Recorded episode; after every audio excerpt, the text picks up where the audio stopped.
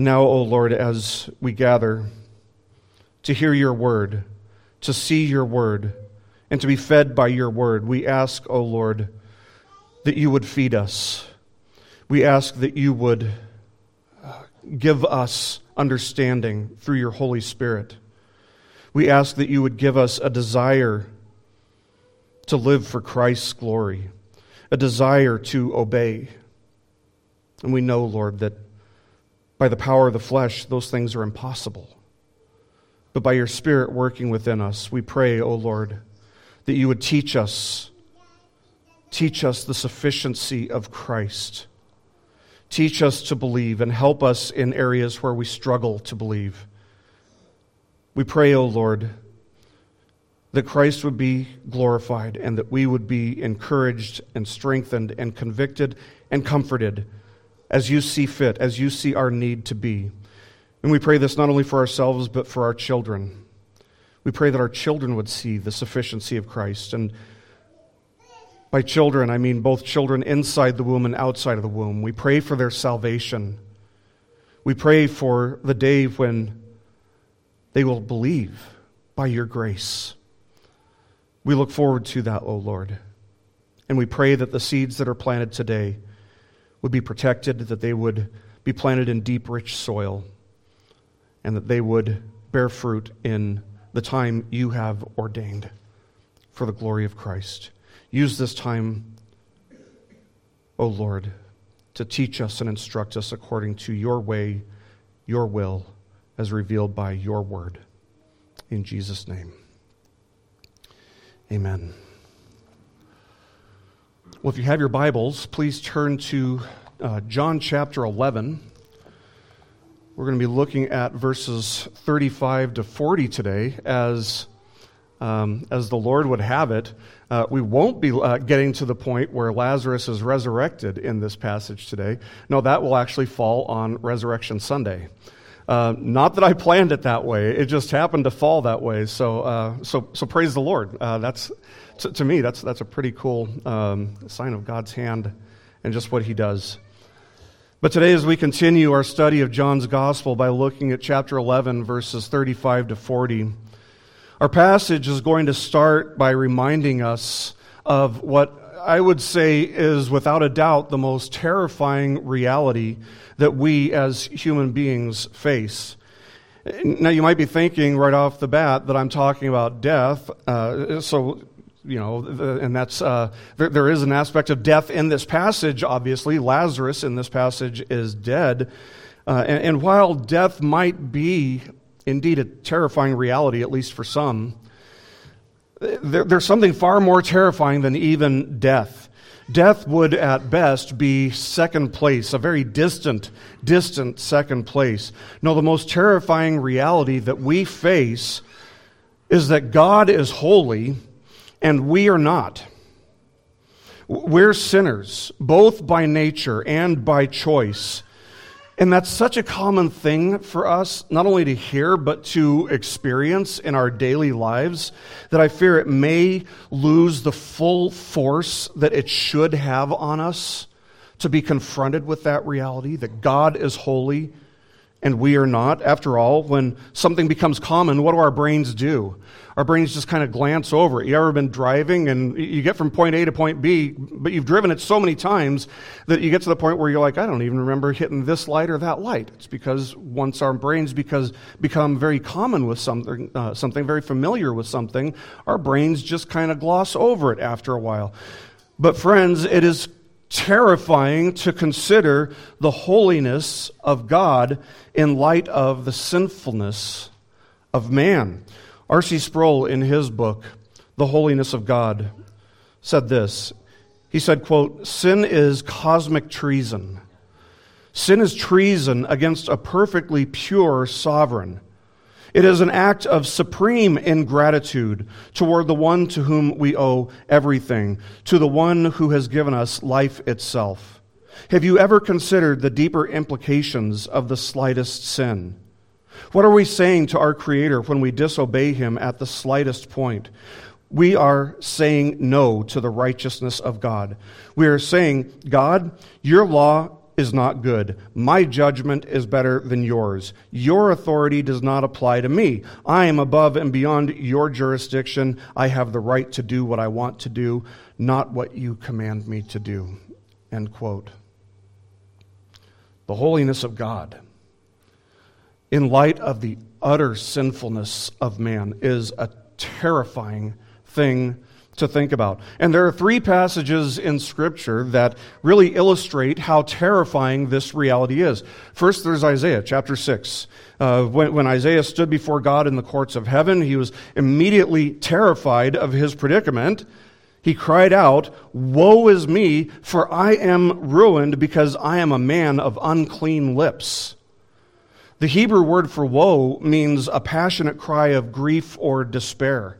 Isaiah was basically saying, I, am done for. I, I'm, I'm cursed. Why? Because he stood in the presence of a holy God with unclean lips. In that moment, Isaiah got a much clearer understanding of how terrifying it is to realize that God is holy and we are not. The second passage that I would draw your attention to is found in Luke's Gospel. In chapter 5, we find that Peter and uh, the other fishermen had been out all night fishing and they had caught nothing. And upon seeing this, Jesus, who was a carpenter by trade, said to them, Put out into the deep water and let down your nets for a catch. Now, have you guys ever been around fishermen? If there's anything that we know about fishermen, it's that they are a rough and rowdy bunch. Uh, they're very tough people. Uh, they're, they're rugged. And with all those things in mind, it must have been pretty insulting to them, felt at least insulting to them in that moment, that a carpenter would be telling them how to do their job. And yet Peter replied by saying, Master, we worked hard all night and caught nothing but I will do as you say and let down the nets. And then we read in verse 6 when they had done this, they enclosed a great quantity of fish, and their nets began to break. And Peter was instantly struck with the realization that he was standing in the presence of God. And he was humbled. He realized that when he had doubted Jesus, he had doubted God. And he realized that this doubt was sinful. And so, as these boats are, are so loaded up with fish that the boats themselves are starting to sink, Peter stands before Jesus and he just crumbles. We read, He fell down at Jesus' feet, saying, Go away from me, Lord, for I am a sinful man. Like Isaiah, Peter, in that moment, got a much clearer understanding of how vast the difference is, the chasm is between God and us, between God's holiness and our sinfulness, and how terrifying that was for him in that moment. The third passage I draw your attention to is found in the book of Revelation, the first chapter of Revelation. The book starts with the Apostle John receiving a revelation, a vision of Christ.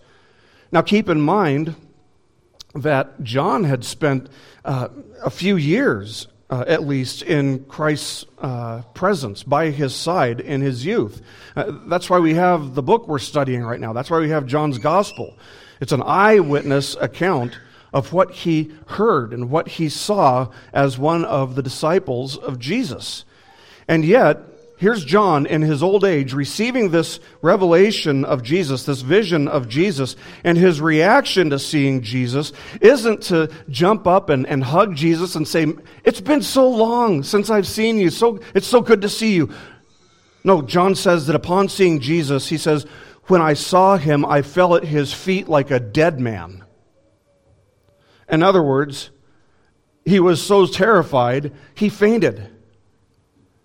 Now, why do you think that these three men responded to being in the presence of Jesus, in the presence of God, the way that they did?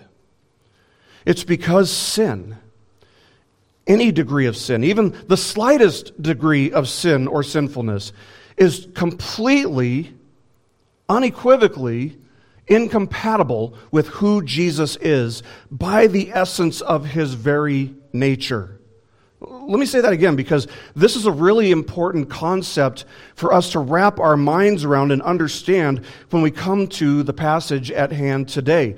Sin is totally incompatible with who Jesus is by the essence of his very nature, his holy, righteous, just nature. It doesn't, sin doesn't belong in Jesus' presence. Sin is incompatible with who Jesus is. We see that in the way that he responds to things like disbelief and doubt.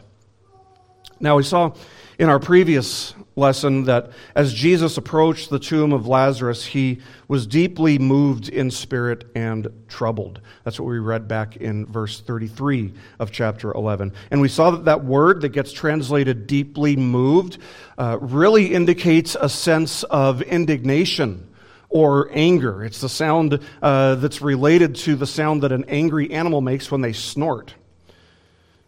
The wage of sin is death and death was like this enemy that was standing triumphantly over Lazarus as Jesus, Mary, and Martha approached the tomb. And that caused Jesus to feel this sense of anger, of indignation. And of course, he was followed by the disciples also, and those who had come from Jerusalem to grieve the death of Lazarus. But seeing and standing in the presence of the effect of sin, the death of his friend, that's what caused Jesus to feel a sense of anger or indignation. Jesus hates sin. We like to talk about how, how Jesus loves, and of course, Jesus does love. But you can't love without hating. The reason Jesus loves righteousness is because he hates sin. Those, those two things go hand in hand, they're two sides of the same coin. He, he's gracious and he's merciful, but he will not withhold his wrath against sin indefinitely. This helps us to understand his response to being in the presence of unbelief. Unbelief is actually the only thing that we're told Jesus was amazed by or that he marveled at. In Mark chapter 6 verse 6, we read, "And he wondered at their unbelief." That's the NASB's translation. Others say he wondered or was amazed. Uh, wondered is just a, kind of a nice way of saying that he was just taken back by the disbelief that he was seeing, that, that he was perplexed by it, that he was amazed by it. It was bewildering to him to see such unbelief. Unbelief, when it comes to Jesus, is the most foolish, the most irrational thing in the world. Think about the things that we've seen just in, the, cha- in, in the, the Gospel of John. Think about the signs and wonders that people have seen Jesus do throughout this Gospel. When Jesus fed the 5,000 families back in chapter 6, what was the response of the people? Not a single one out of around 20,000 people, not a single one believed.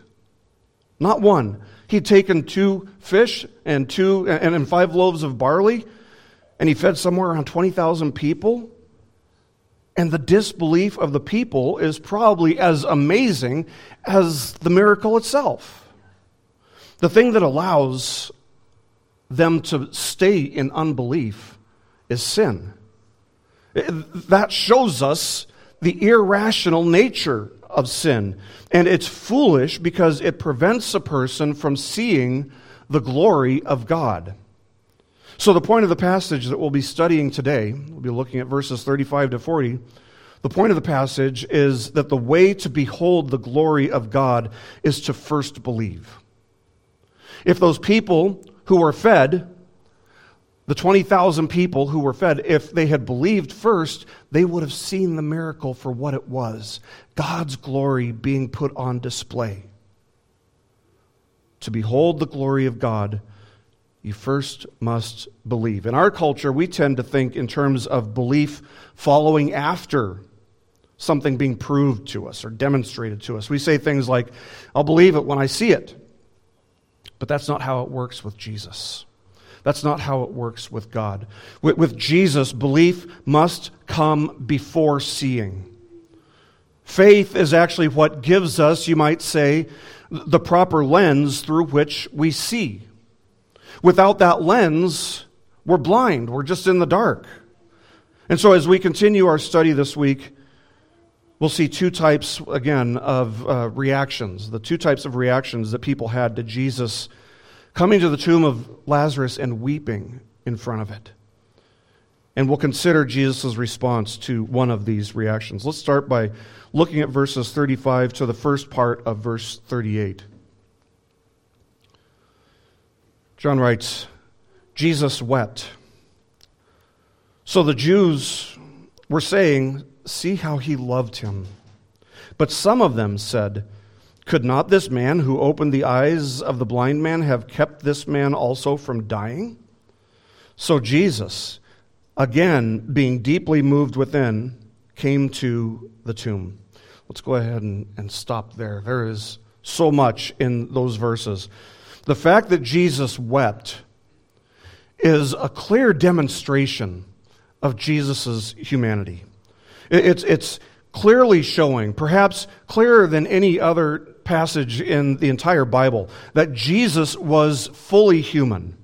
He, wasn't stoic or cold about the death of Lazarus. He wasn't impervious to things like grief and sorrow and suffering. He was not only able to experience heartbreaking grief, but he actually did. He knows what it's like to be human because he was, in fact, fully human. He is God incarnate, absolutely. He's God in the flesh, absolutely. But he is the God man, fully God and fully man. Uh, that's why the author of Hebrews reminds us that he's able to sympathize with our weaknesses. He writes, For we do not have a high priest who cannot sympathize with our weaknesses, but one who has been tempted in all things as we are, yet without sin. Th- that's amazing news. That, that is wonderful news. But we have to be careful not to separate that truth from its proper application in our lives, which is actually found in the following verse where we read, Therefore, that means in light of that truth, therefore, let us draw near with confidence to the throne of grace so that we may receive mercy and find grace to help in time of need. Jesus is fully God and fully man. He's fully man so he can sympathize with our weaknesses. He's fully God so he can do something about it. One of the beautiful things that we've seen in this 11th chapter of John is that that's exactly what Mary and Martha did. They drew near to Jesus. They drew near to Jesus. They came confidently to him. They came quickly to him, confident that he alone was able to give them the grace that they needed to endure in their time of need. We'd be wise to learn from their example.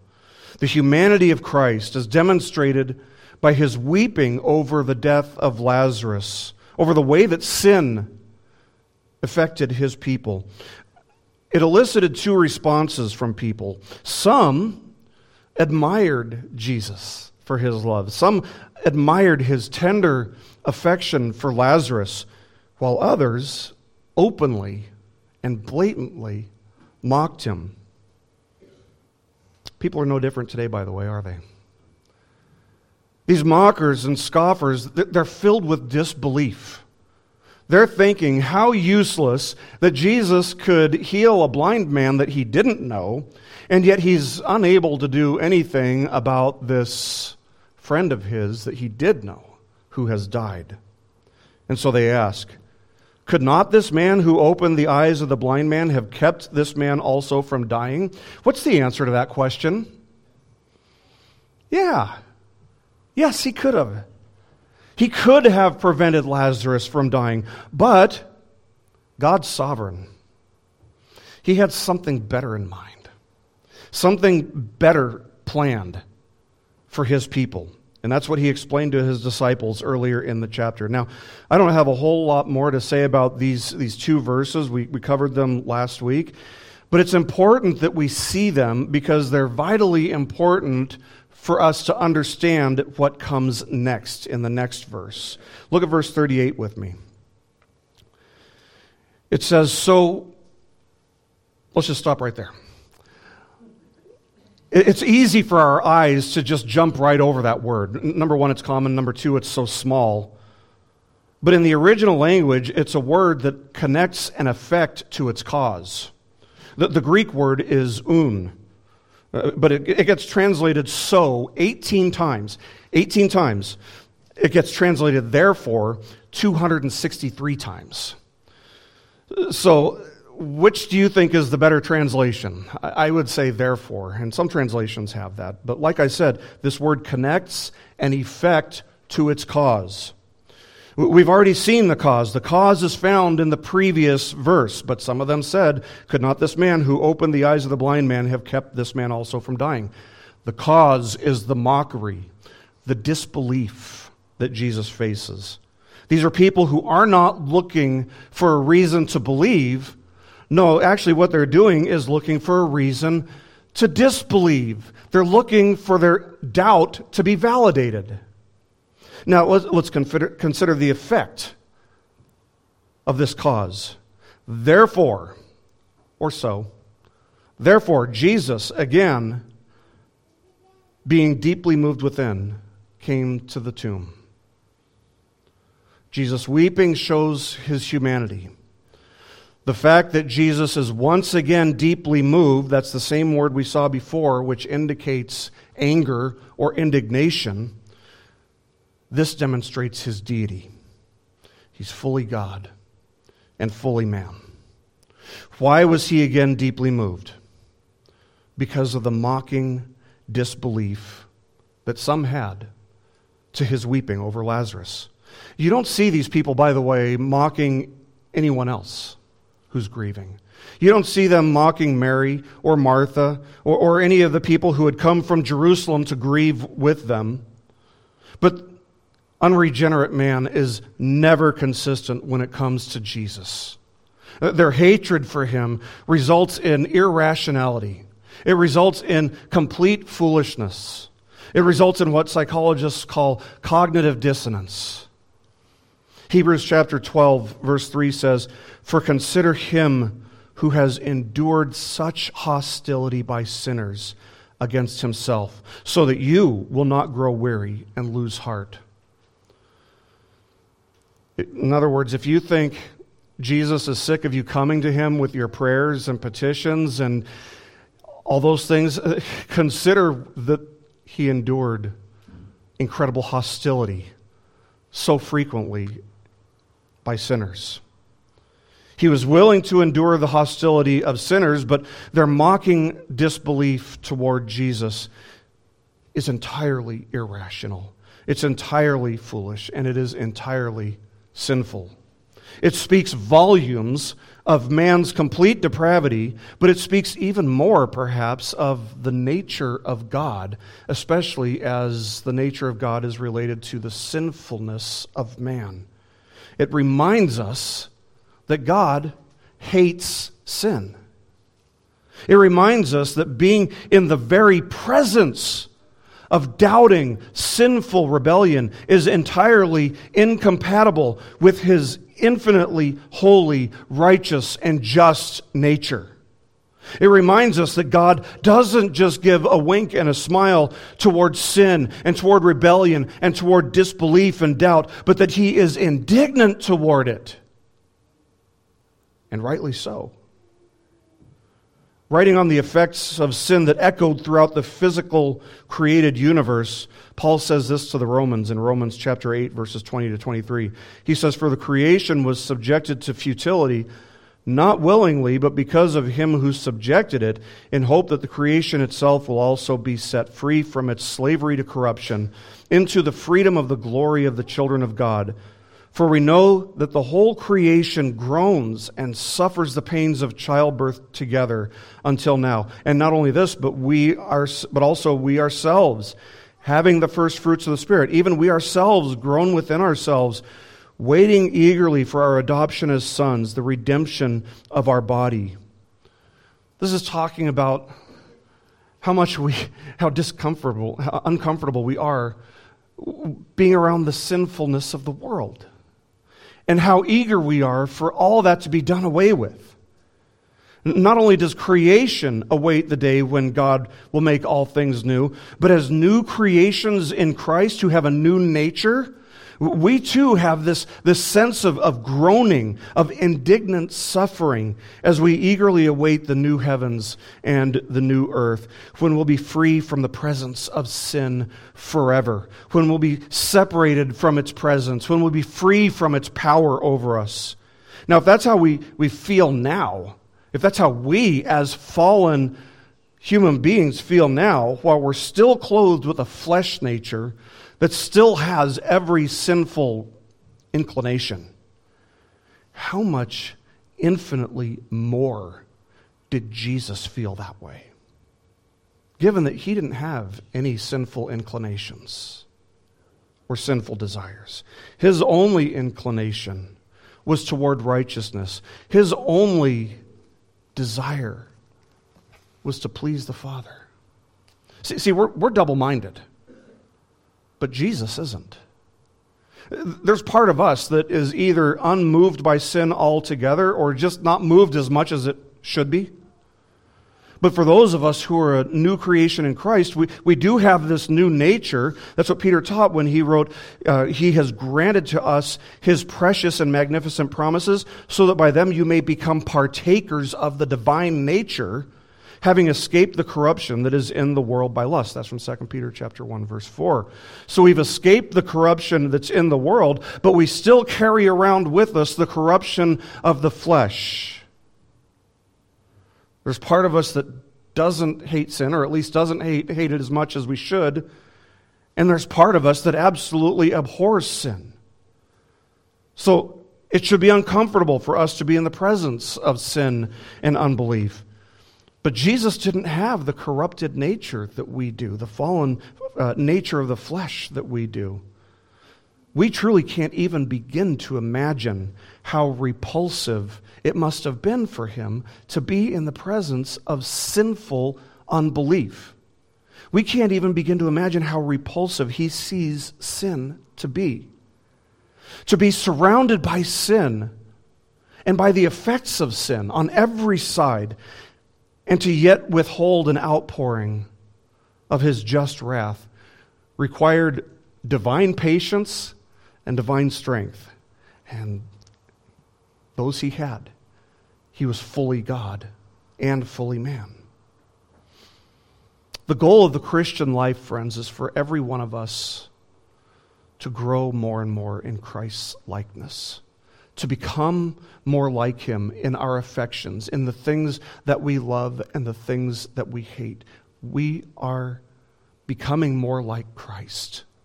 God promises that He is causing all things to make us more like Christ. But as we grow more and more in Christ's likeness, my prayer is that you and I, I both, would learn to become indignant towards sin too.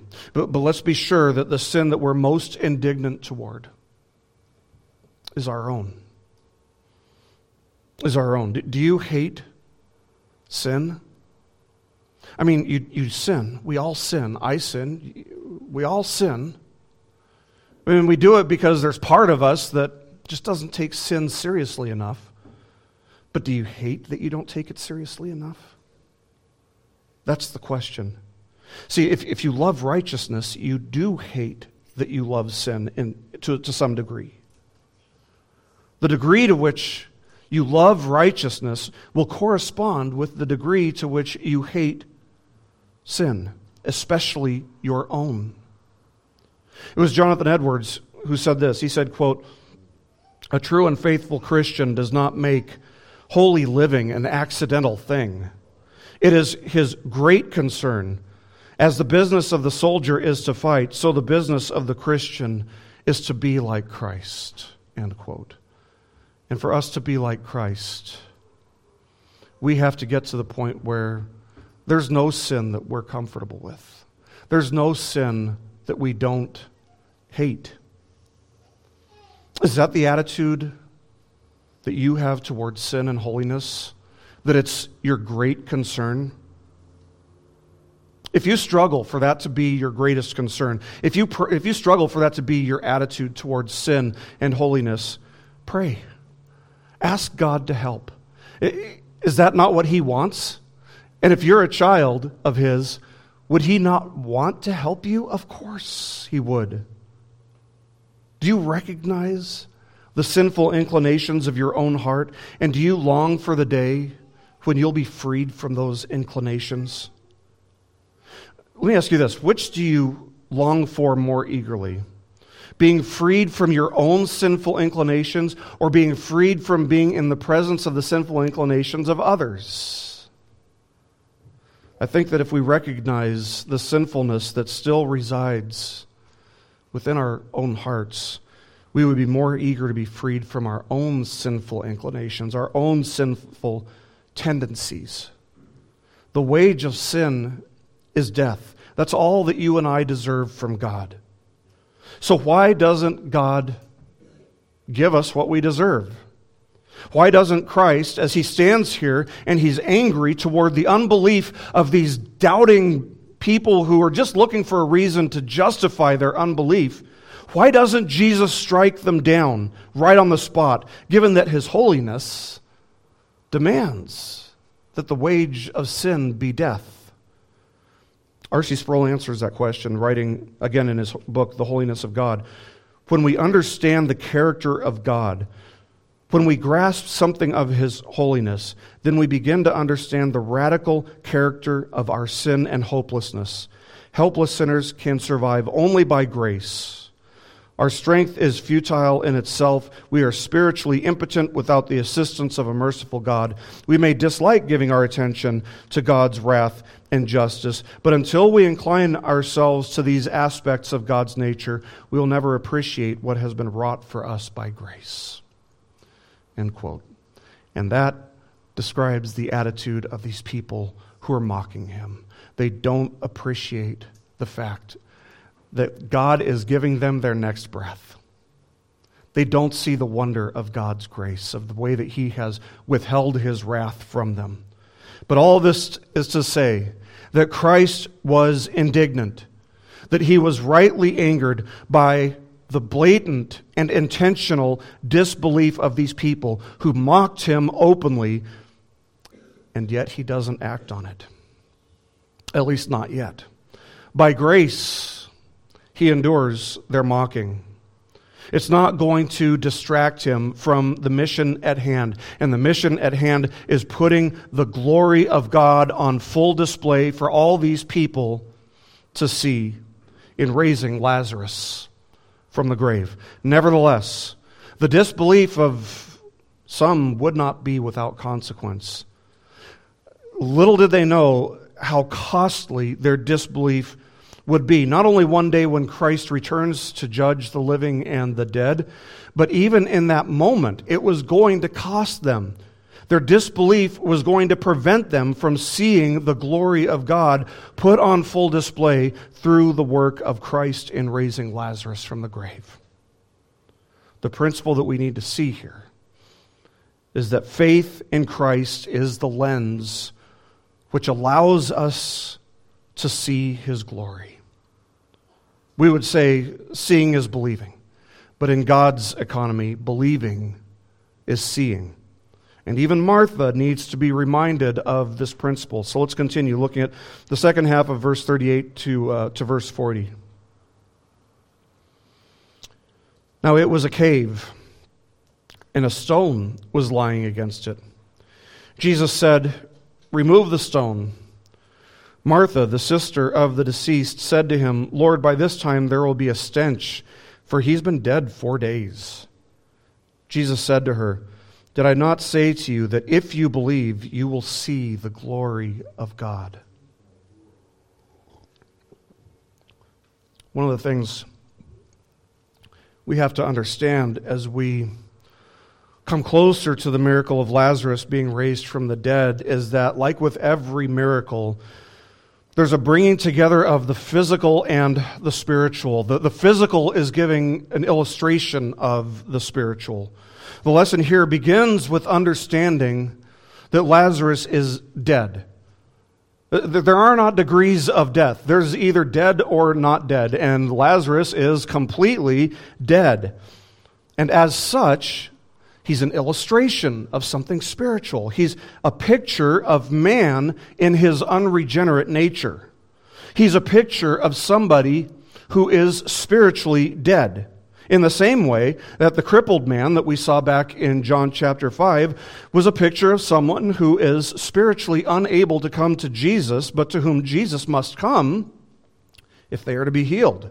He's a picture, Lazarus is a picture of someone who is spiritually dead in the same way that the, that the masses who were fed at the feeding of the 5,000 families were a picture of our need to spiritually feed on and be nourished by Christ and His Word.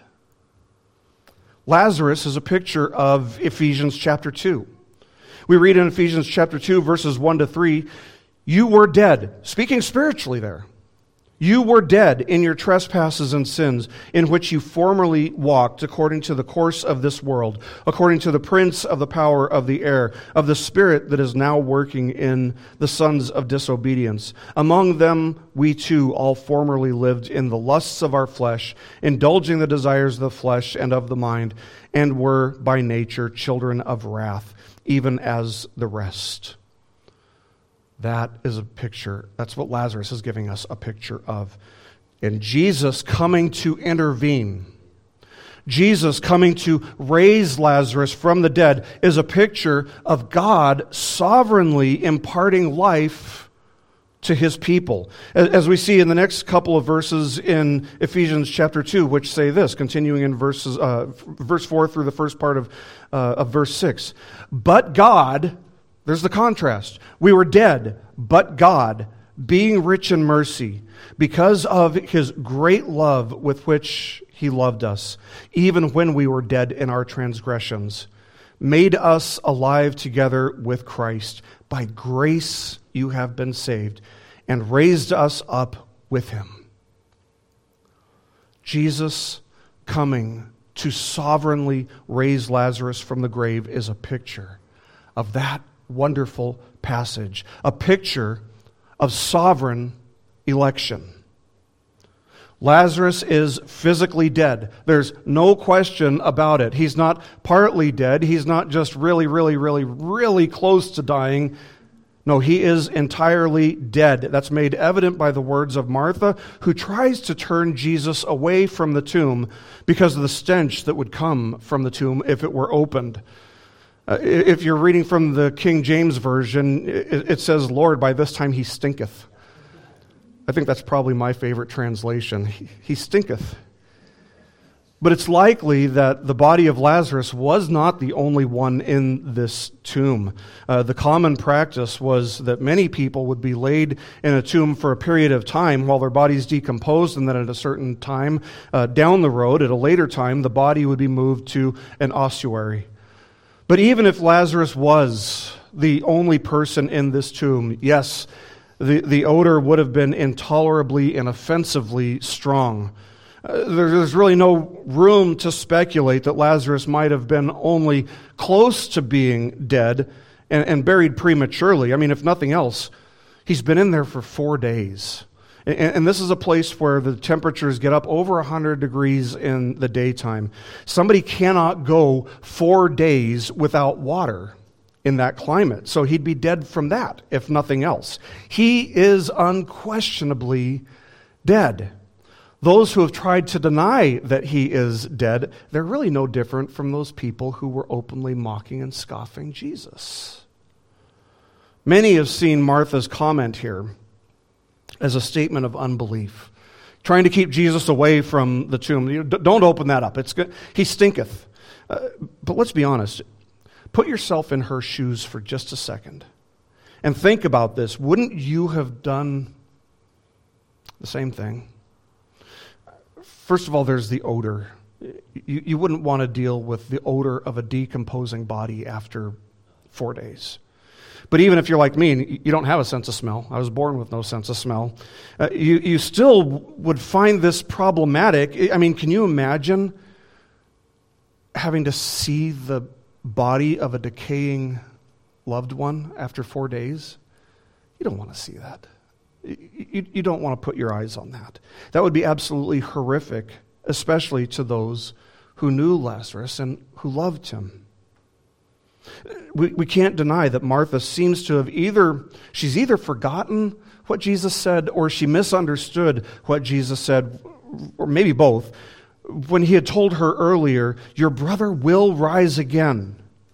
The truth is that, as, as Richard Philip notes in his commentary, quote, she shows how easily our faith breaks down under trial and how often we need encouragement to remember what we believe.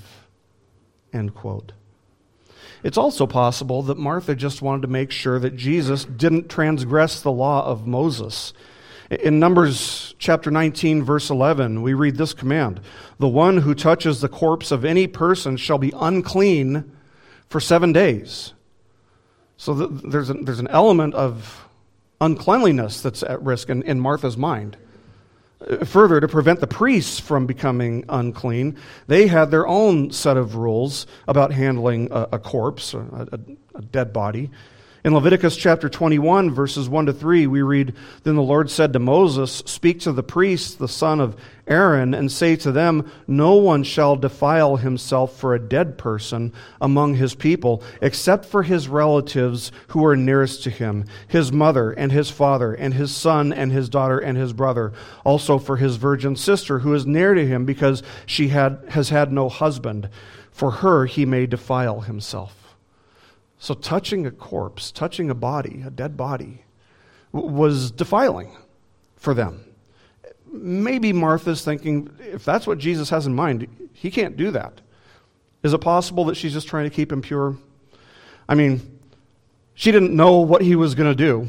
Uh, obviously, she didn't know that he was not going to touch the body of Lazarus, but it's at least a remote possibility that she was just trying to preserve his, his purity even though Jesus wasn't going to transgress the law of Moses. Either way, whatever Jesus was about to do, he was going to do without transgressing the law. He was going to do without sinning, as he always did.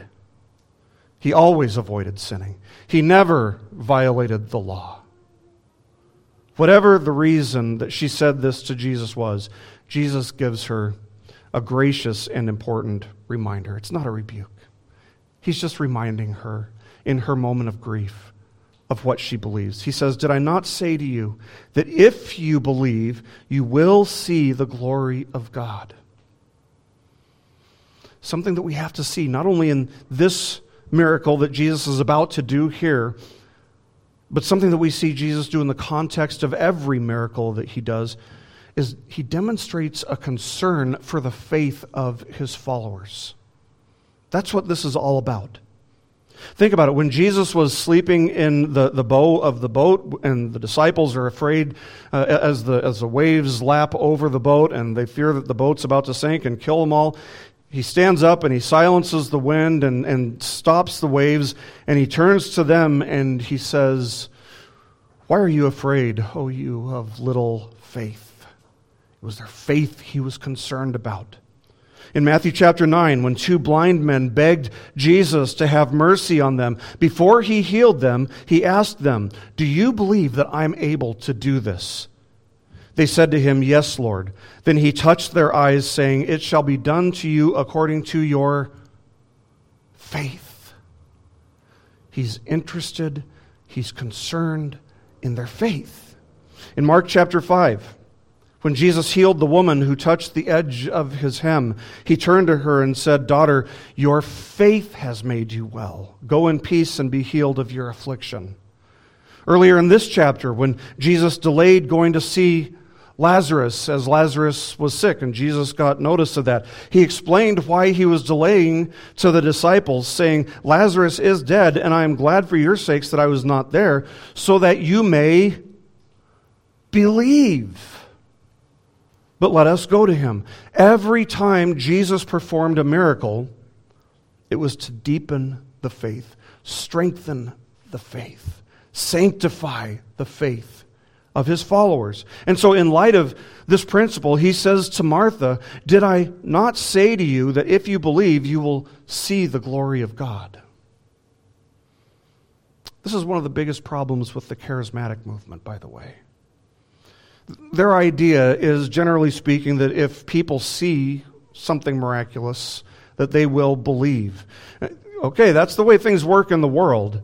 And, and that's often a wise policy in the world. Let's not deny that. Think about it. I mean, if somebody, uh, if you're a boss and somebody comes and applies for a job and boasts that they are qualified to do this and to do that, uh, don't you want them to prove it? Don't you want to see some kind of certification or some kind of credentials? Uh, you know, that's not unwise.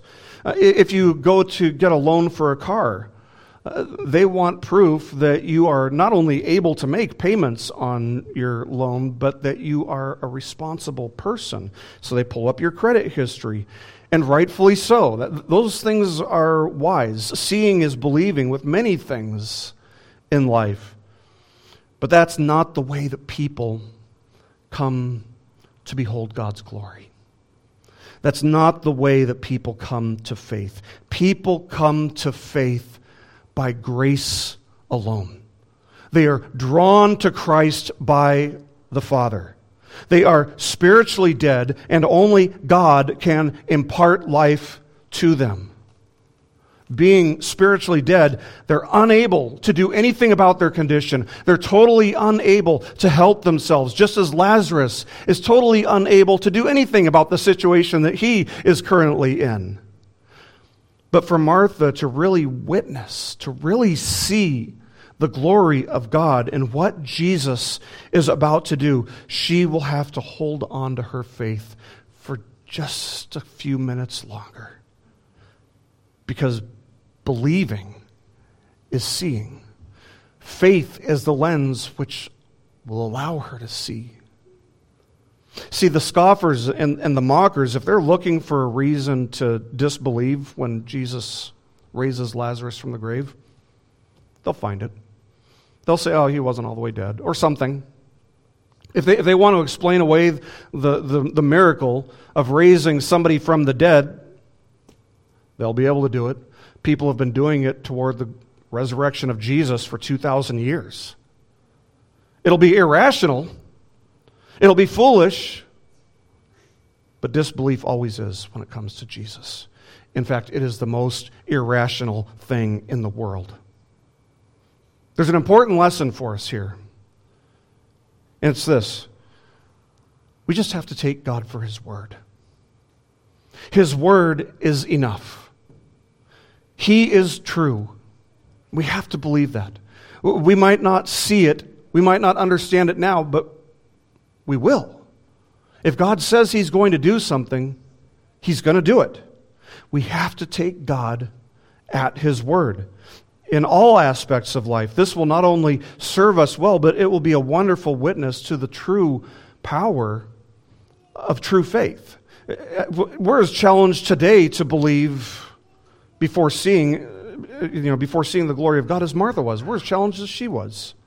Think about it. If you were to, to fall terribly ill today, and the doctors were to tell you, we, we found that you have a disease that's going to end your life within two months, and you were able to say, okay, whatever my God ordains is right and is for my good and his glory, so whatever comes is what he has decreed, and I accept it.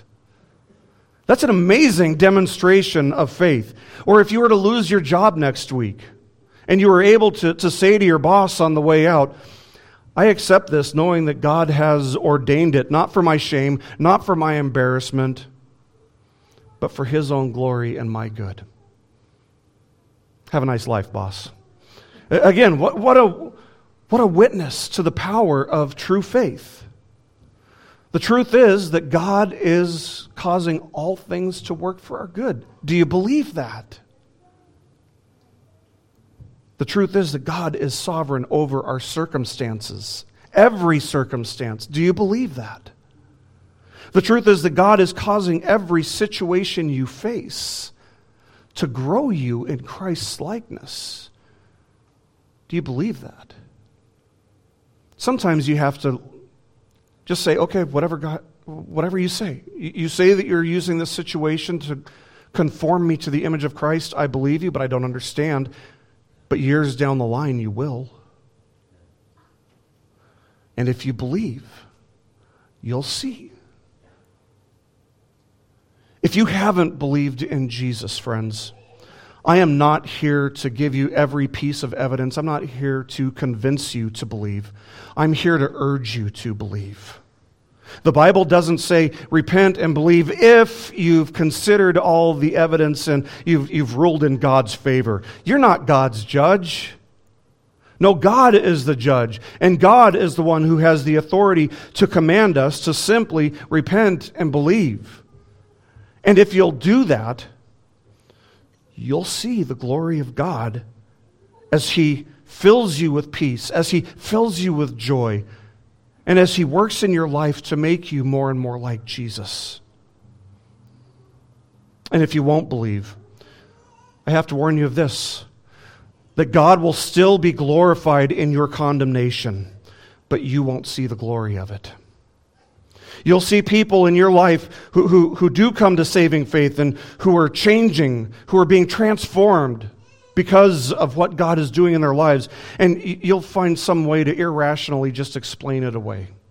Oh, it's just religion. Religion's a sedative for him, and he changed. It's common. It's how people explain it away. But having overlooked and been long suffering in regards to your ignorance and your disbelief if you have not believed, God is now declaring that all people everywhere should repent and believe in Jesus Christ. The way to behold the glory of God starts not by considering the evidence, but by believing, by simply believing.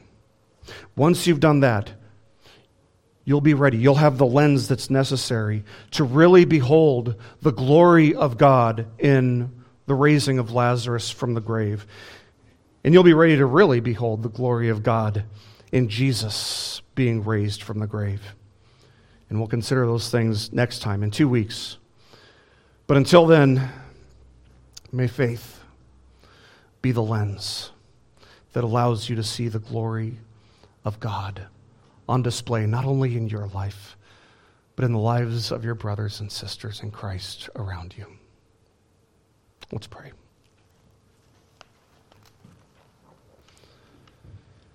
Our most gracious Heavenly Father, we thank you for your word and for the way that it instructs us and corrects us, for the way that it shows us your wisdom for the way that it shows us by nature our utter foolishness and irrationality. And when we consider these things, O oh Lord, all we can do is praise you and thank you for the gift of faith. Thank you for giving us the lens which allows us to behold your glory. Thank you for sending Christ, who lived a perfect life who never strayed from your will, who never transgressed the law, and yet who died the death of a sinner in order that all who believe in him may have life, may be forgiven, may stand before you justified and blameless, as blameless as Christ himself is. We thank you for these great gifts, O oh Father.